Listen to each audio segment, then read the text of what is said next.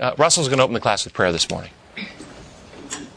Gracious Heavenly Father, we come before you to acknowledge you as our Creator and Redeemer, and we want to thank you for the gift of life and the gift of health and for the gift of healing itself. I want to thank you for going to such great lengths to win humanity back to trust and acceptance through the life and death of your Son on this earth. God, our study this morning, um, which asks continued blessings on our class corporally and individually. I say in the name of Jesus. Amen. Amen. Amen. And we are doing lesson number 10 in our quarterly discipleship. And the title of the lesson today is Discipleship Under Pressure. If someone could read the memory text and then the first two paragraphs there in the Sabbath portion, uh, please. If you have run with the footmen and they have wearied you, how can you contend with the horses? And if in the land of peace in which you trusted they wearied you, then how will you do in the flooding of the Jordan? Ever hear of Murphy's Law? It was considered by some to be one of the fundamental laws of nature as pervasive as gravity and electromagnetism. Stated briefly, it reads Whatever can go, go wrong will go wrong. We have all had moments, even days or longer, that uh, seem to follow Murphy's Law. Sometimes our experiences as disciples seem to follow it as well. No doubt we have the promises of God that should help us not to get discouraged, but how easy it is sometimes, even with the promises, to be tempted to give up in despair. Of course, no matter what, we never should. As you, as you hear that, what, what comes to mind? Any, any thoughts? Empty cliches. Empty cliches? Murphy's Law. Most of the laws that they're talking about were set in motion by God. Right. Murphy's Law. Was Murphy's Law set in motion by God, he said? No. no. And see, what does Murphy's Law suggest to me? Well, yes, it, it, it, suggests that the lesson is, is suggesting, they talk about wearing us down or, or, or wearing us out, uh, life stress, but it's suggesting that, uh, that perspective or expectation is a major factor in, in how we handle events or situations. Do y'all, do y'all see how your expectation or perspective on a situation would, would change how you experience that, that, that situation? Yeah. Yeah, so it's not just the situation itself, it's our perspective on it. Murphy's Law, of course, is a is what kind of a perspective? If you have the Murphy's Law attitude. Yeah. Exactly. And see, we know neurobiologically that this is true. That when we have negative thought patterns, when we, when we have pessimistic beliefs or ideas, we have worries or irrational fears that aren't based on facts, uh, pessimistic thinking, you know, you see the, the glass at the midway point and, and your interpretation, oh, it's, it's, it's half empty rather than half full. That type of attitude actually causes a cascade of events in our in our mind, which activates negative stress hormones in our body, which activates uh, cytokines, which are damaging to the body. I mean, it's this whole negative cascade of health consequences that come from negative and pessimistic thinking. So, how can we prevent this type of thinking? What suggestions might you have? Well, I, I, like the larger view. I teach my patients step back, look at it from a, a larger view, take a different perspective, take a different angle on it. Would you consider yourself lucky if, um, you know, shortly before, say, uh, your your exams or or a, a wedding or something, you came down with the flu? Would you say, "Oh, there's Murphy's law"? Well, in, in uh, the January uh, 30, 2008 New Scientist, they reported on the 1918 flu pandemic. Uh, if anybody remembers history, this, this flu pandemic killed tens of millions of people worldwide. However, six months before the flu pandemic that killed everyone, there was a minor, uh, more mild flu outbreak in Scandinavia. And the people who got the flu uh, in six months prior to the great pandemic uh, were 10 times less likely to die when the great flu pandemic hit.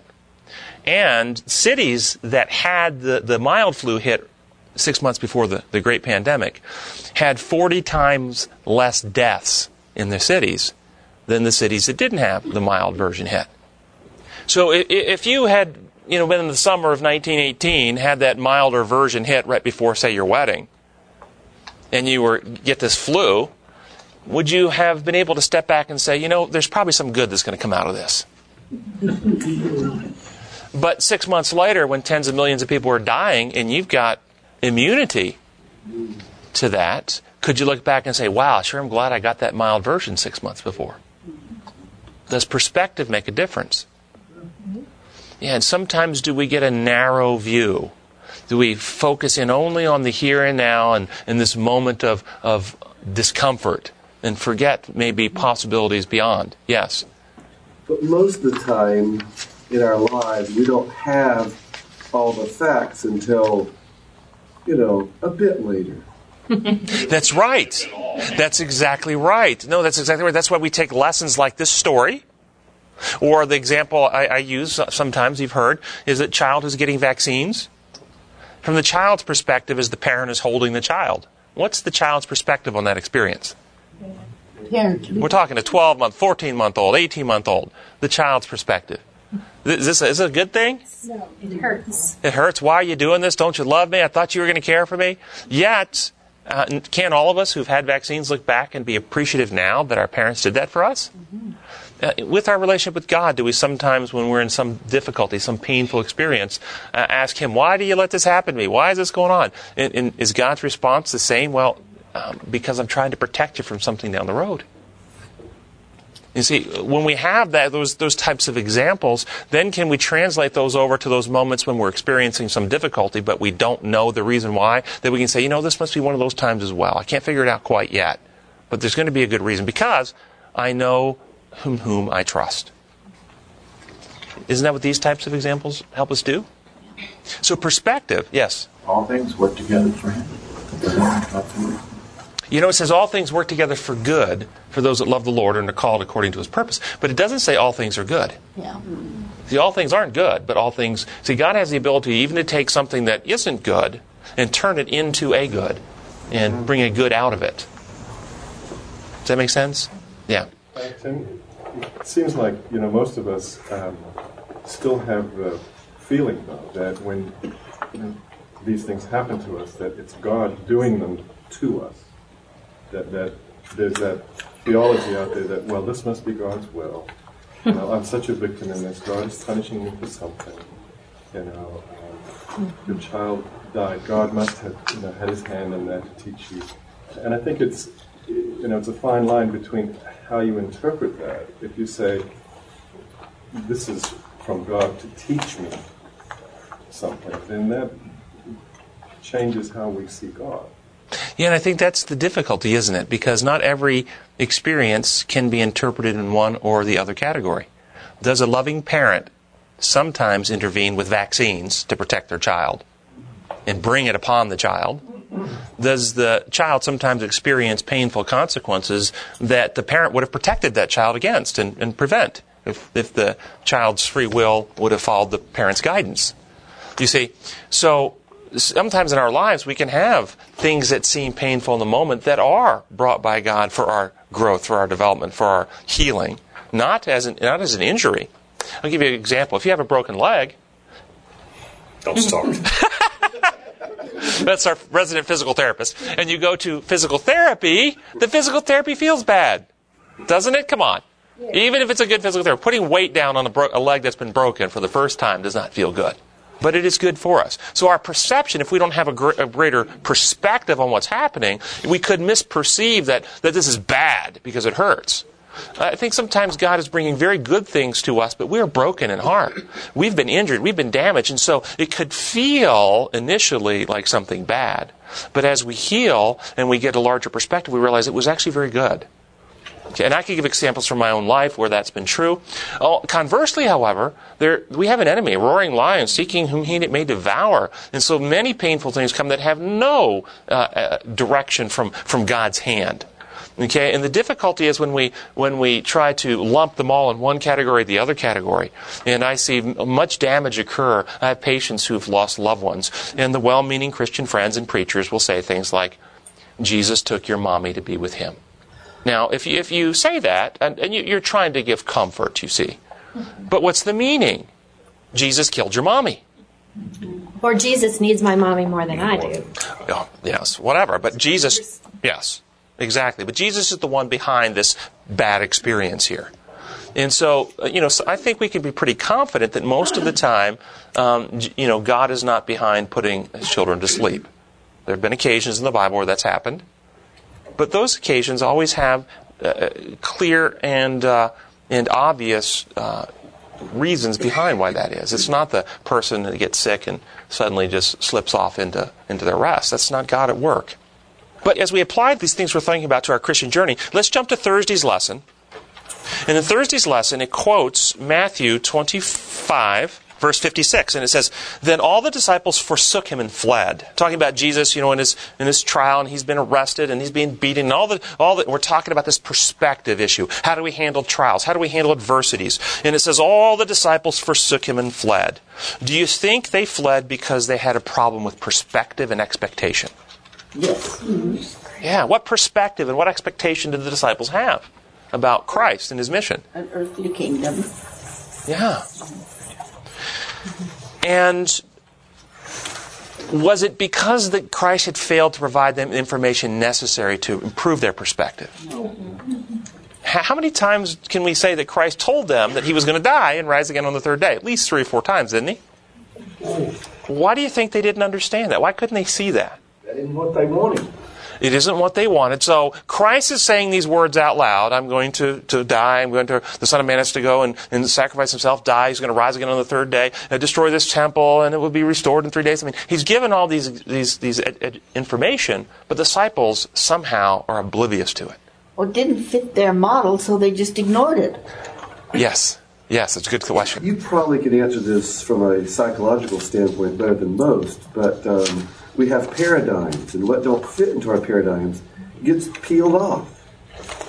And so um, you don't recognize things that do not fit into what makes sense to your brain. Yeah, As very well stated, and we see the example here in the apostles' life. I mean, these people spent three years with Jesus. When wouldn't you feel privileged to have spent three years walking on the earth with Jesus? Wouldn't that be cool? But how sad a commentary would it be after three years you still don't understand what he's saying? Okay? I mean, you speak in plain words, but you're not getting it. That'd be a pretty sad commentary, wouldn't it? And the reason they weren't getting it is because you're exactly right. They had preconceived ideas, they had the biases, they had their prejudices, they had their expectations, they had these perspectives, they had their constructs, and the things that didn't fit, they got bounced off their minds. It didn't didn't resonate. So Still have trouble? that's the point. How do we still struggle with those same things today? Absolutely. Uh, We all know people who actually prefer to believe a lie. How do we then protect ourselves? Knowing that we're finite, knowing that we're not infinite, knowing there's always information beyond our current knowledge, how do we protect ourselves from having a mind like this, like the apostles had? I think it's really important to formulate our own beliefs rather than go. I think a lot of us go on. Not all. I mean, not saying specifically in here, but as humans in general, we base our beliefs on things that we've just been taught rather than learning things and searching for things for ourselves. You know, and I think that can be a really dangerous. Absolutely. That's an excellent point. I don't think that this is necessarily a bad thing, as long as what you believe in is the truth. Because the people who are going to be saved at the end are going to be so settled into the truth that they won't be able to be moved. Yes, Our but paradigm will be in the truth, and anything that doesn't apply to that truth has to be rejected.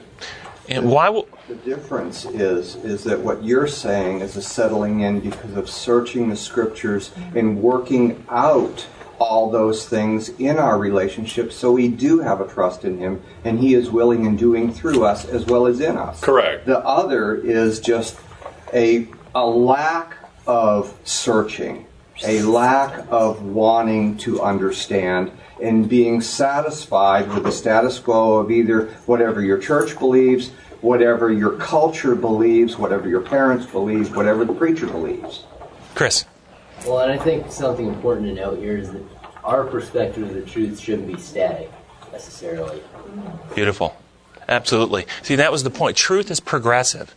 I mean, truth is always unfolding. We will, for all eternity, in the perfect new heaven and new earth, we will be continuing to learn, won't we? Continuing to come and have more and more insight, more understanding, more knowledge. Truth will be unfolding. And so it seems to me that the difference is, is that those who have settled into the truth about God haven't closed their minds to more truth. They actually have developed a heart that says, I love the truth, and I'm willing to follow the truth wherever the truth leads, knowing that more truth will be revealed with time. But those who have settled into the other direction have closed their minds. Don't, don't confuse me with facts now. Don't, don't, don't give me any evidence or truth that could, that could unsettle my little world. You see, they have an attitudinal difference where they don't want to be enlightened versus the, the person who says, you know, I love my current understanding, but, but I realize there's more to know yet. Then they want to know more. Yes? Sometimes I do believe that us SDAs kind of tend to fall into the same trap that we think we have the, the truth. And when a crisis develops in the country, we say this is the last run. We're headed to the Sunday law coming about. And then it's a false alarm and another false alarm. Yes. We, we have the same problem. I think you're right. And when somebody in our own organization comes up with, say, oh, let's just say a, a moving of the truth a, a step forward that might expand our current understanding of something, and you meet a person who's got that other mindset that no, we're static. Truth is the what it is, and we. How does that other person respond? Especially that other person might be in leadership. Anger. It's to quash out the truth, isn't it? It's like don't. don't Experiences you like to share with us? yeah, yeah I won't- I won't get too personal at this point. but as we move on, uh, somebody read the first two paragraphs there in Thursday's lesson. The disciples spent three and a half years with Jesus. They had privileges that very few in the world ever had. They saw things few humans ever did. After all, among the world's billions, how many ever saw Jesus in the flesh? More so, how many ever interacted day after day with him while he was here in the flesh? These disciples were among the most privileged humans ever to have lived. Of course, that was part of the problem. They were humans, fallen humans, and thus, no matter what the Lord did for them, the lessons were not easily learned. Several things from that section I, I thought of. Um, do you think? Oh, certainly it was privileged time to, to live with Christ and walk with Him. But if, if not living there during that period of Earth's history, that three and a half year period, what would be the next best time to live? Right Creation. Now. Right now. Yeah, Adam and Eve. That would be a good time. And then Right. after the after the sin problem, wouldn't it be the, the group of people who are, are preparing themselves for translation? That translation generation, that group that's going to see the final events come. Yeah, and I want to talk about that today and see about our mindset on that. What our expectations are, what our perspective is, to see if maybe we have actually have some ideas that are similar to the apostles' ideas, what they were expecting. They were expecting certain things to fold in a certain way. They had a great disappointment. You know, we know from our history, uh, 1844, they had a certain expectation, a certain perspective, and, and it was not correct, and there was a great disappointment. Hmm. Do, do we need to worry about that today as events unfold? And maybe we have certain constructs that have been taught to us our whole life in our own organization that might actually unprepare us, should I say, uh, keep us from being really ready. Is that possible? that, that we haven't taken a step to further enhance as the truth progresses and unfolds. Well, in the middle dark section on Thursday, somebody read that section for us. It says, skim through the gospel. What were the amazing things that Jesus said and did in the sight of his disciples? How much incredible proof did he give them concerning who he was? After going over these incidents, look at the text for today. What fearful message, even warning, can we draw from this for ourselves? Were the disciples of Christ ignoring Jesus' warning? They ignored what he said. Are we ignoring warnings of Jesus for us today? I think we, we tend to. But they weren't intentionally ignoring him. No, they weren't intentionally. Maybe? I don't know. It's interesting, though, that when Jesus was crucified and buried, that the chief priests, they remembered what he said and asked the Romans to seal the tomb. He said he would rise the third day. Exactly. Exactly. Isn't that interesting? The disciples forgot. The enemies remembered.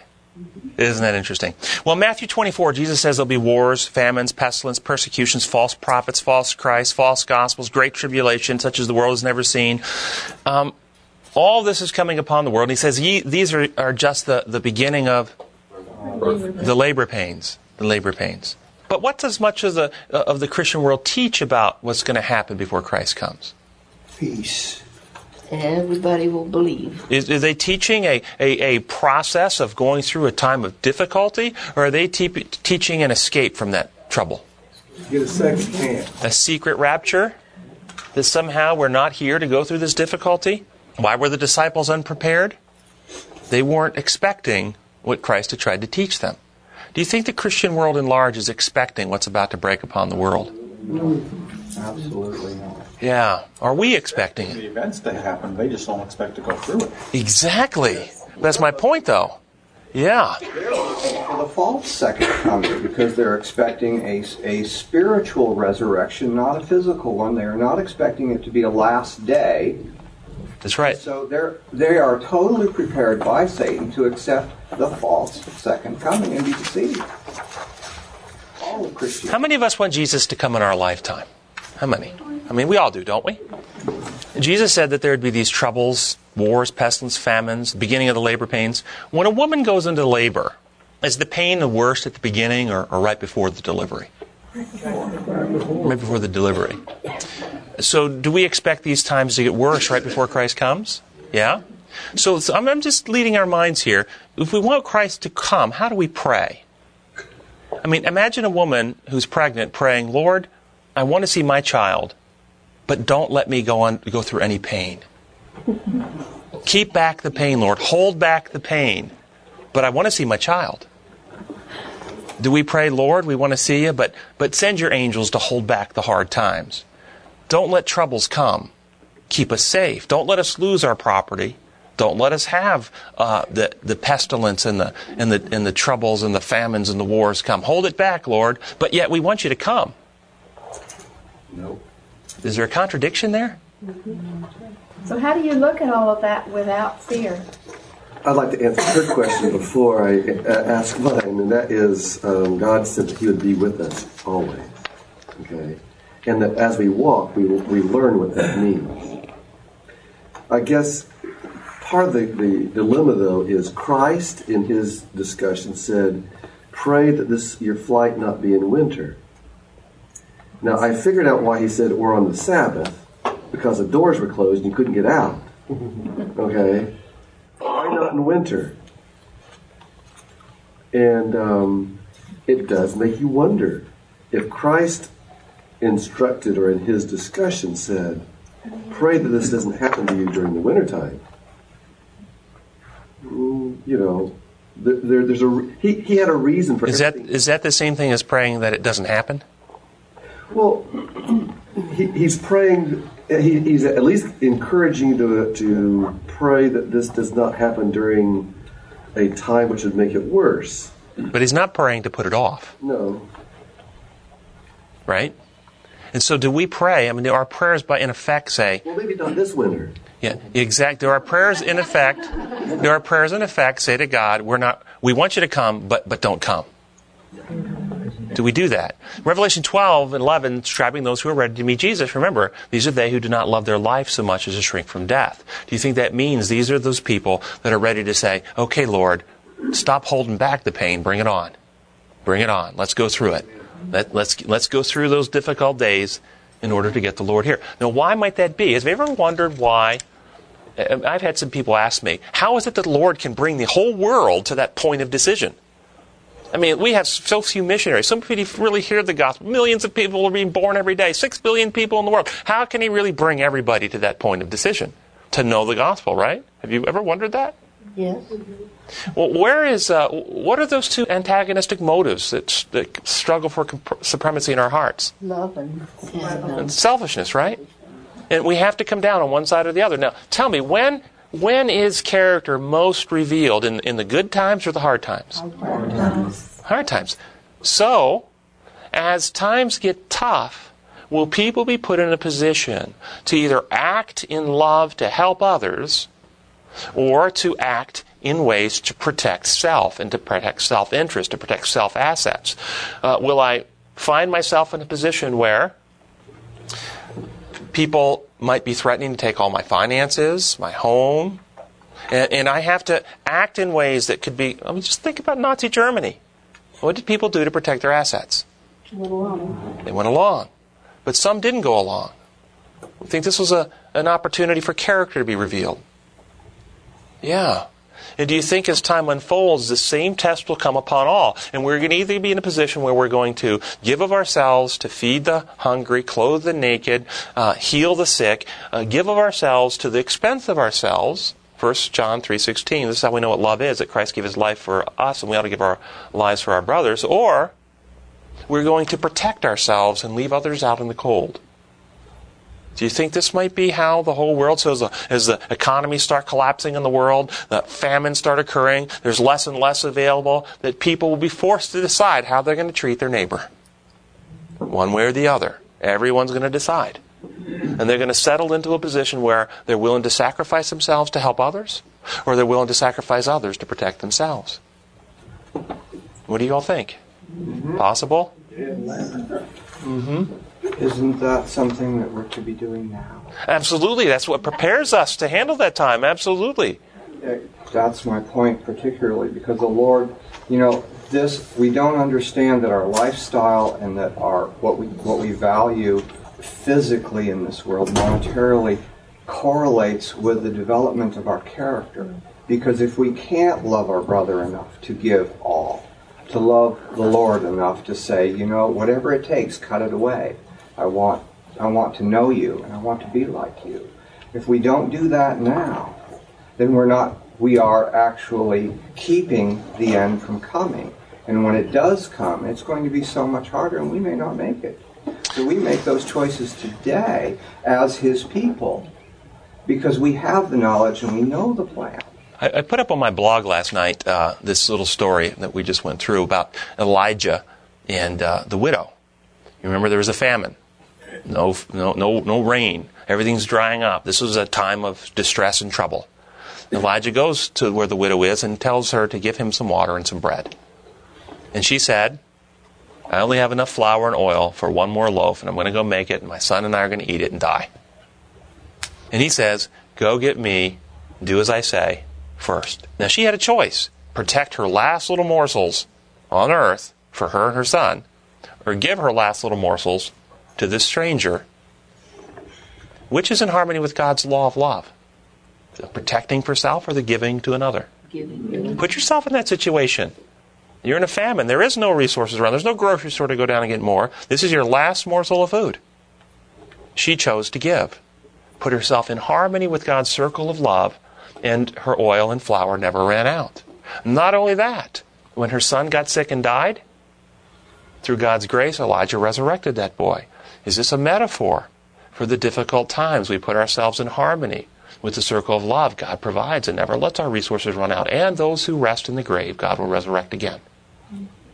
And that's the answer to the sister's question as to how do we learn how do we learn to trust him? That's the answer.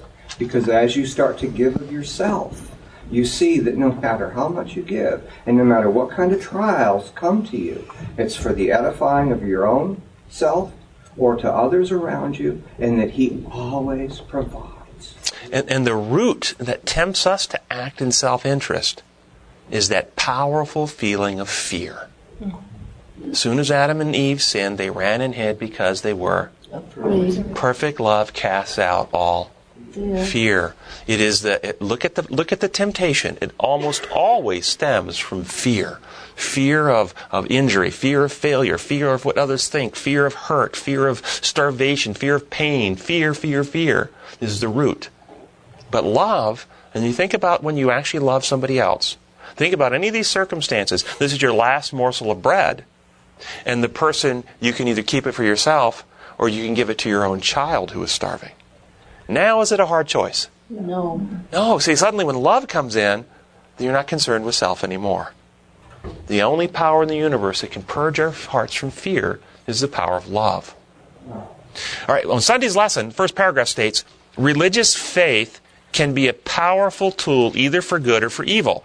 The same kind of drive that motivates someone to lose his life for Christ's sake can, in other circumstances, drive others to blow themselves up in the name of God. Hmm What do you think about that statement? We see it happening every day. Do we?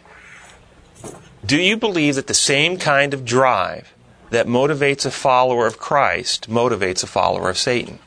What is it that motivates a follower of Christ to give his life for others? What is it that motivates a follower of Satan to strap bombs on himself, to blow himself up and others with him? Hate, selfishness, anger, resentment, bitterness, But is it love?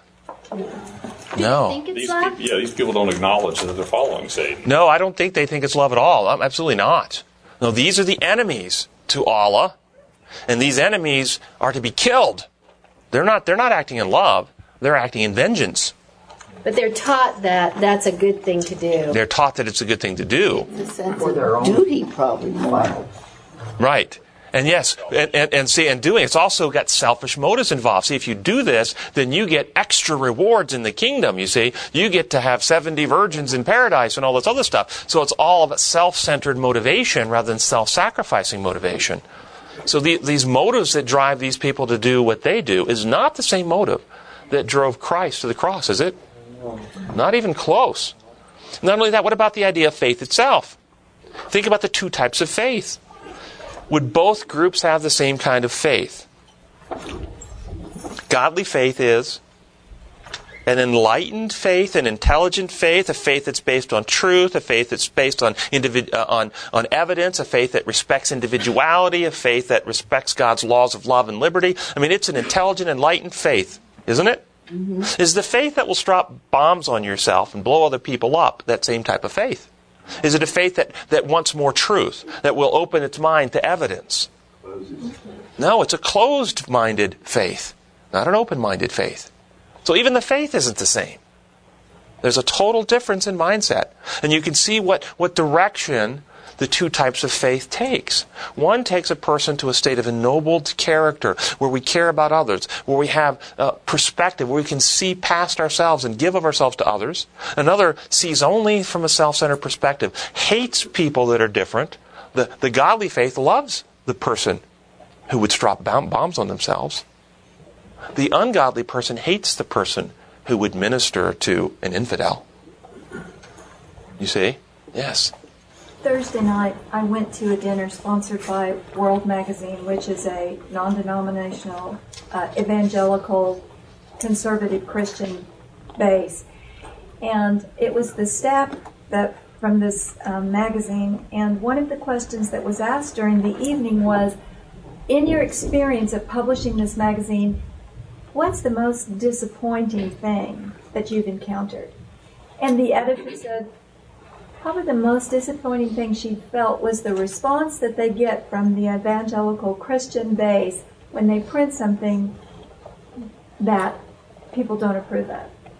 The the hateful, aggressive response that they get, which is everything the opposite of what you're saying. So I think when we compare um, Christianity to, say, um, a particular worldview, we have to look within Christianity ourselves. It's the difference between freedom and not freedom, between coercion and making up your own mind. And that can mm-hmm. happen right within what we consider the safe place. Absolutely. Could it happen within Adventism? Prepare yourselves. I'm serious. Prepare yourselves. You guys are going to come under it. I'm going to just tell you right now. If you actually value what was just said, this principles of love, a truth spoken in love and leaving people free, a God who is like that, you begin actively promoting that, you will come under attack. I have personally experienced this for the last 10 years or more. My wife and I have been attacked. We have had people try to shut down our Sabbath school class at uh, other churches that we've been at, um, trying to silence this message. It's actively going on all the time. You can bet on it. But the Lord continues to send His agencies to open the avenues for this message to go forward. And so I, I encourage you all to take this message forward. Uh, you're going to find that you will find people opposing. That's okay. We love those people.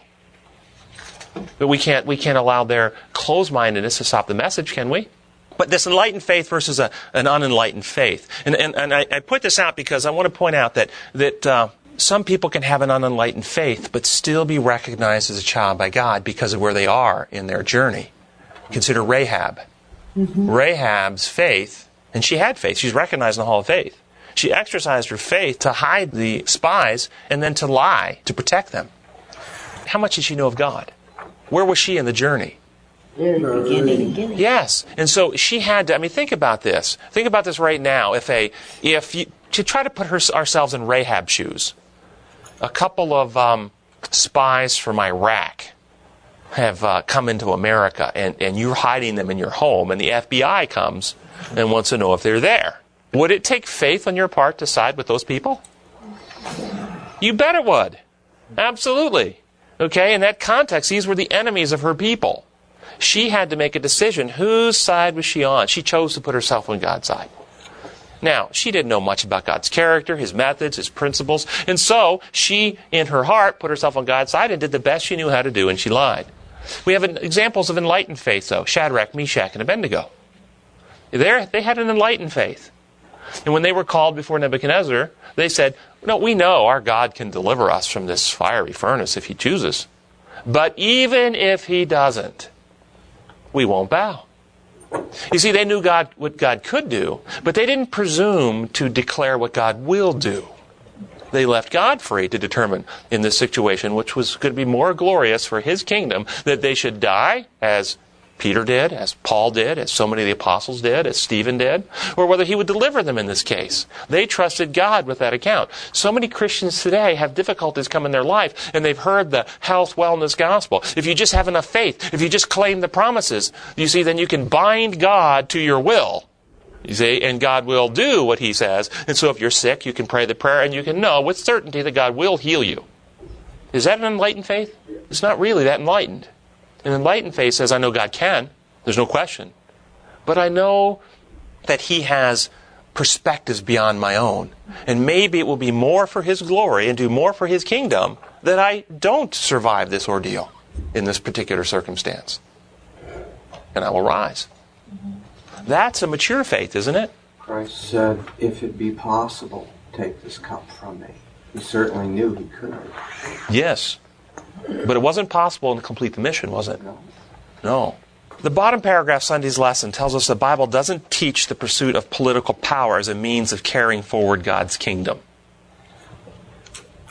It doesn't teach the pursuit of political power. The lesson points out that religions can abuse political power to control people and to do horrible things. And I want to ask you, what are the core elements that a religion must teach in order for it to be able to do these horrible political things? What are the core elements that a religion must get you to believe in order for you to go along to exploit, hurt, domineer, control other people in the name of God? That they are the voice of God. Okay, that they're the voice of God. legitimate approaches. Fear, see things. How about how about lies about God Himself? Don't we have to first start with God as a God who likes that kind of stuff? I mean, isn't that really where it starts? I mean, you couldn't really get people to go along with it, even for the voice of God, if you first didn't already accept God does that kind of stuff. So doesn't it start with distortions about God Himself? Yeah. So, so these religions will misrepresent God. How, how does that happen? How can we represent God in that way? God killed His Son on the cross. Justice requires that God execute and punish and inflict wrath, and I mean all these different things that people believe. How about faith without evidence? We believe because, well, God said it, I believe it. That settles it. We don't have to ask questions, we don't inquire, we don't search, we don't think, we just believe. Is that a core teaching that would be necessary to get people to hurt other people in the name of God?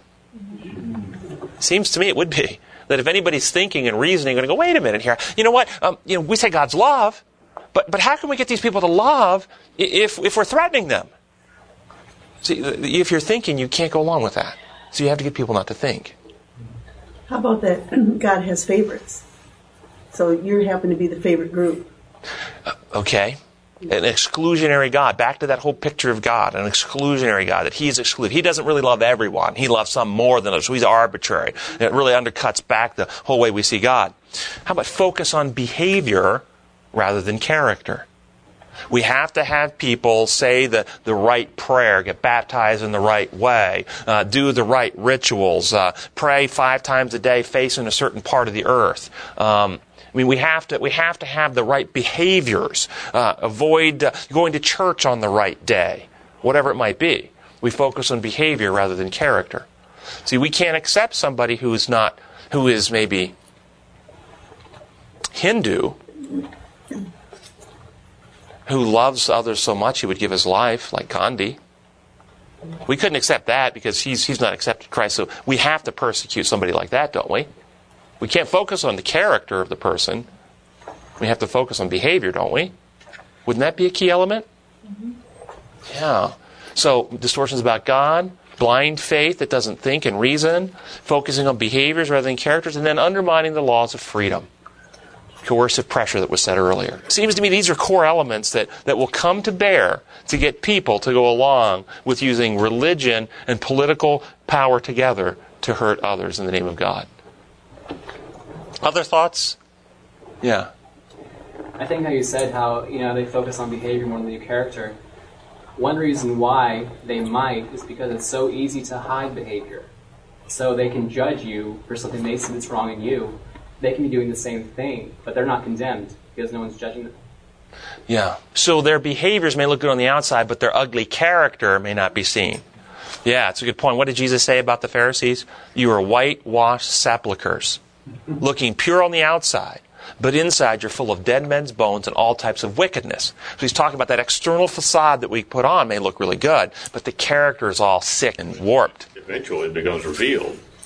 Because by your fruits you shall know them. Not necessarily in this world, though.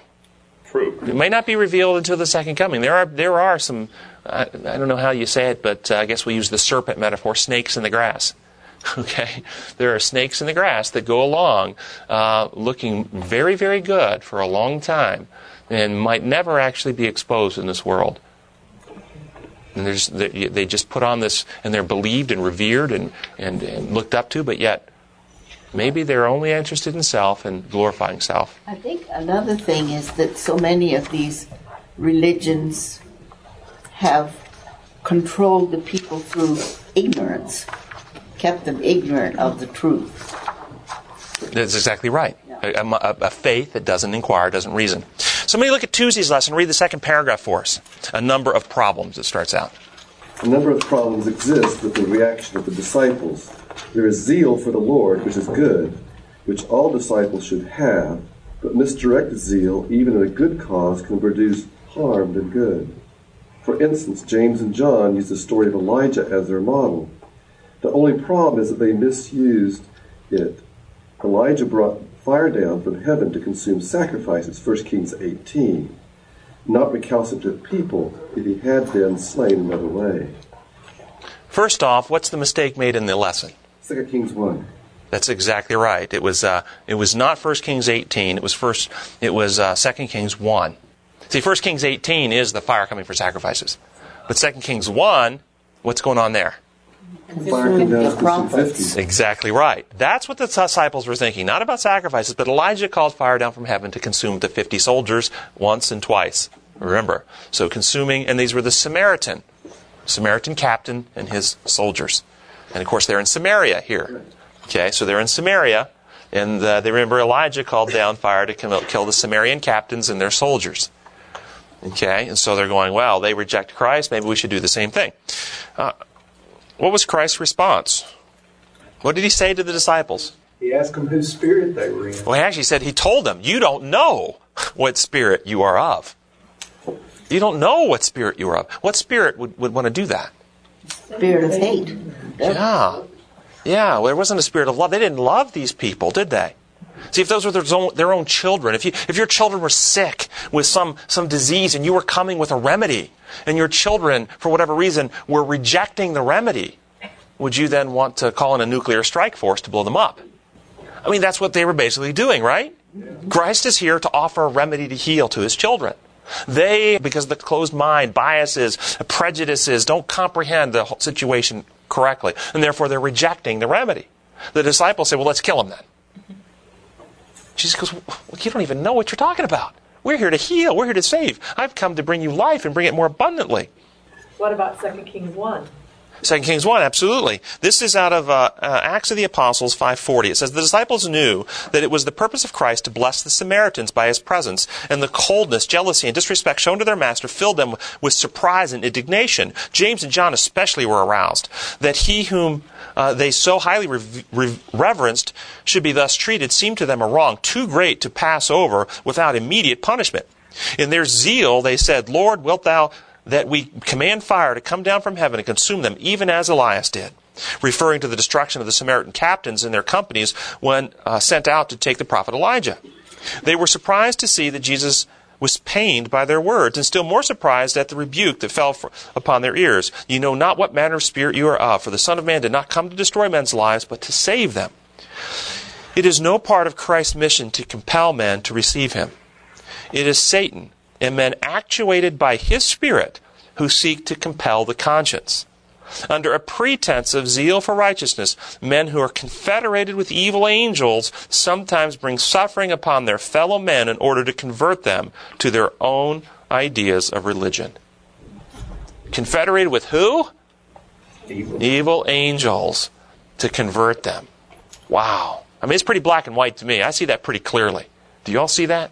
Do you all see as you look around the world how many good religious folk don't see this and are willing to use coercive pressures to convert? So, why the fire in Elijah's day? Was it God's ideal? No. Was it God's preference? Or was it the only thing the people in the day would respond to? What was going on? What was going on in that day? What's it say in Hosea 4:16? It says, "The children of Israel are stubborn, stubborn like a mule. How can I feed them like lambs in a meadow?" What does it mean? They didn't see it any other way. How can you speak soft words to people who are stubborn, stubborn like a mule? Ever have a child who is stubborn, stubborn like a mule? You tell him to pick up his toys and he backtalks. You tell him to turn off the TV, he won't do it. You tell him to do his chores and he grumbles and he won't do it. And you have another child who's completely eager to obey. Uh, you give the first word of instruction, they're eager to jump to, to follow, follow the guidance given. Do you speak differently to the two children? Does that mean you love them differently? No. No. The children of Israel are stubborn, stubborn like a mule.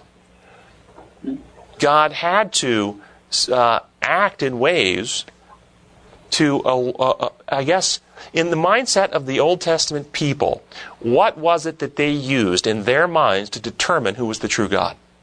Power. Power. Power. Power, wasn't it? Our God is stronger than your God. Remember when uh, the sons of Eli took the ark out and it was taken captive? And what did the Philistines do with the ark? Captured it. Put in the temple of Put in the Dagon. temple of Dagon. Put it in the te- temple of Dagon. Why? Our God is stronger than your God. But what did what did the uh, the, the pagan god happen to him?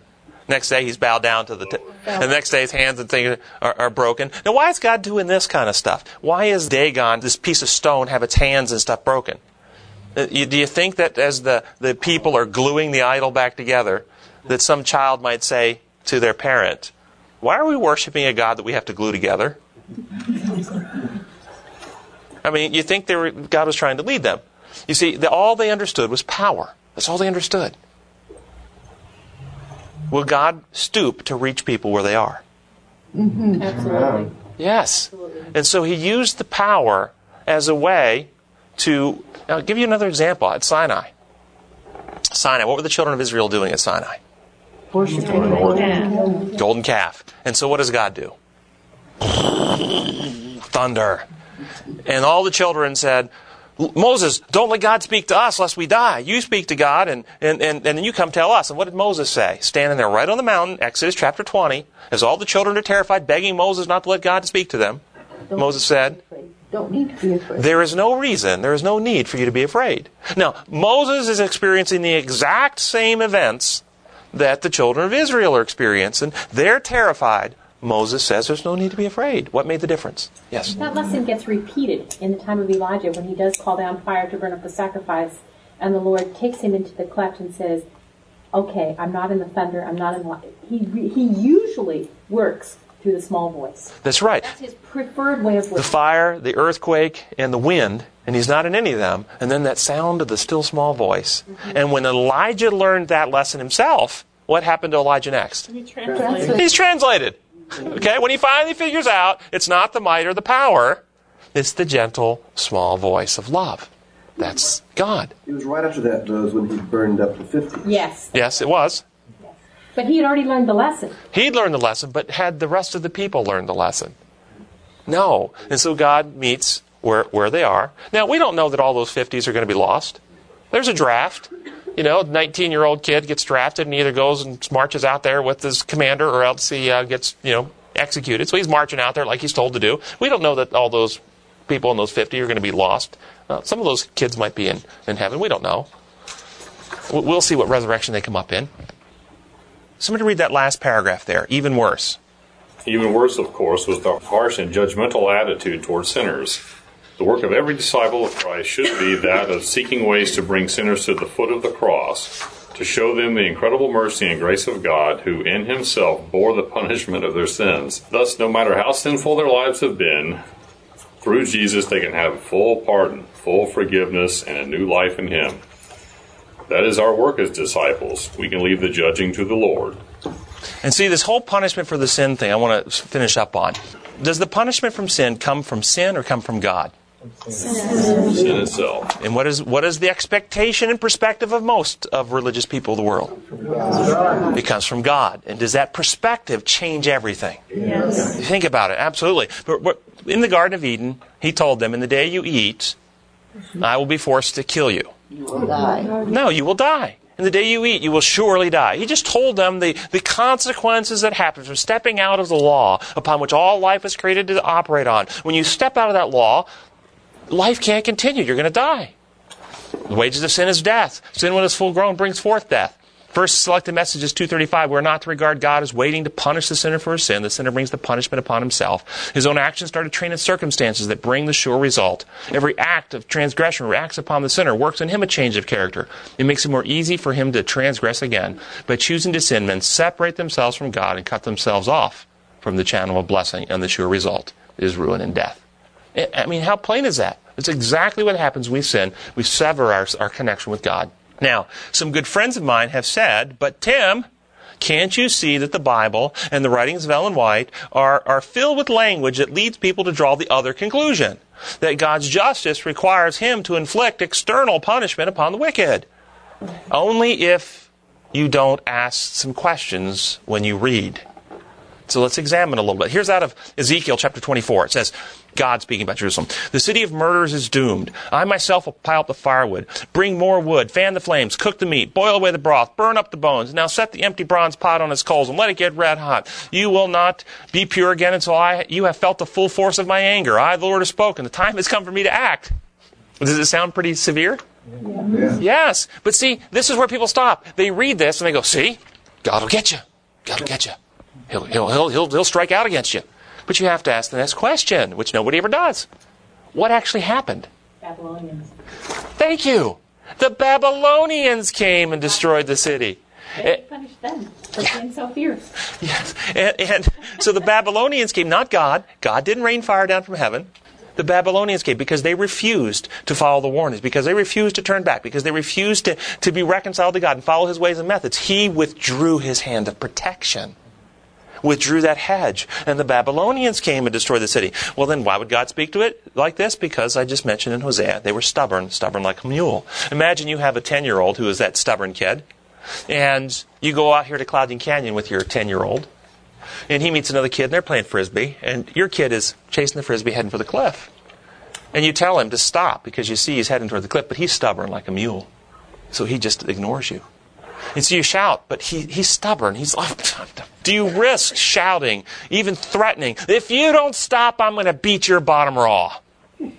Might you do that as he's getting closer to the cliff? Mm-hmm. And if he doesn't stop, if he continues and still refuses to heed your warning and goes over the cliff, do you then climb down, take off your belt, and beat him?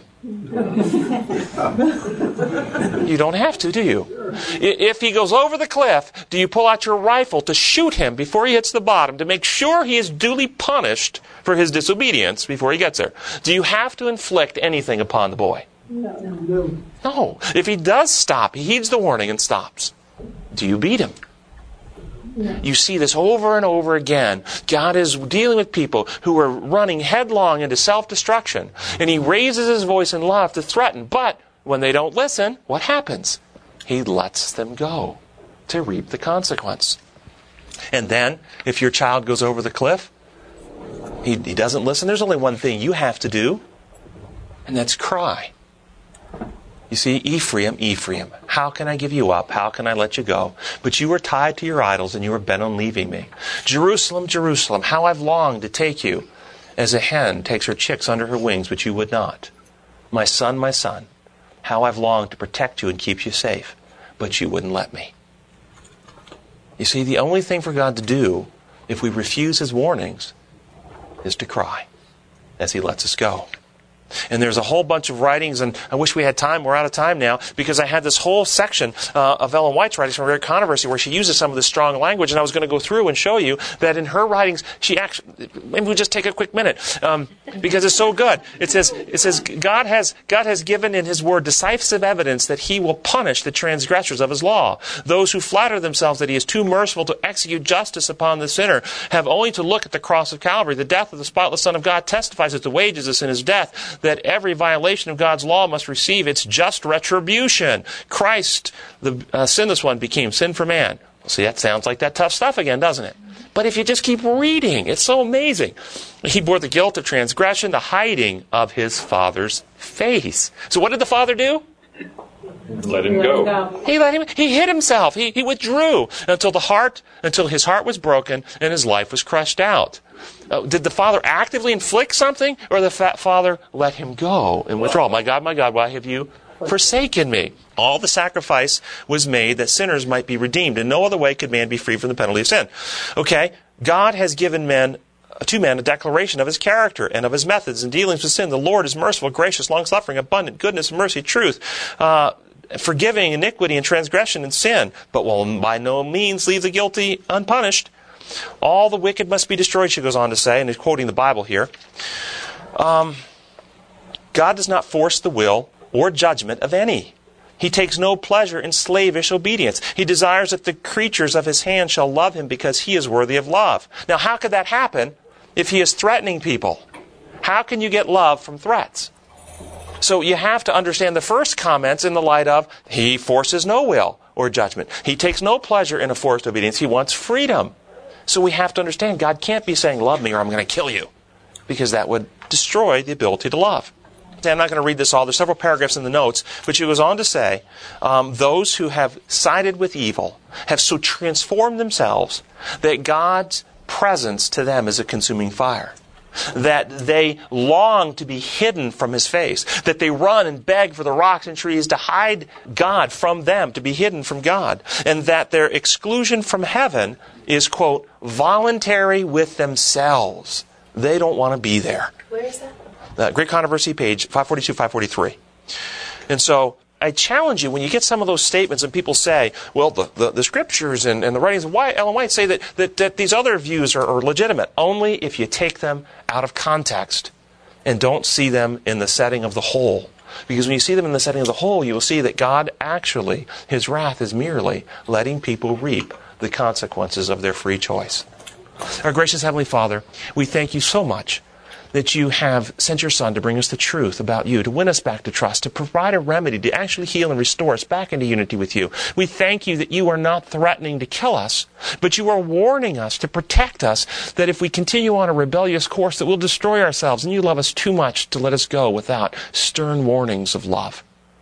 We pray that we will hear your warnings, open the heart, come in, restore us, and give us the ability to effectively articulate these truths about you, to free so many minds that are held into darkness with distorted images of you. We pray in your holy name. Amen. Amen.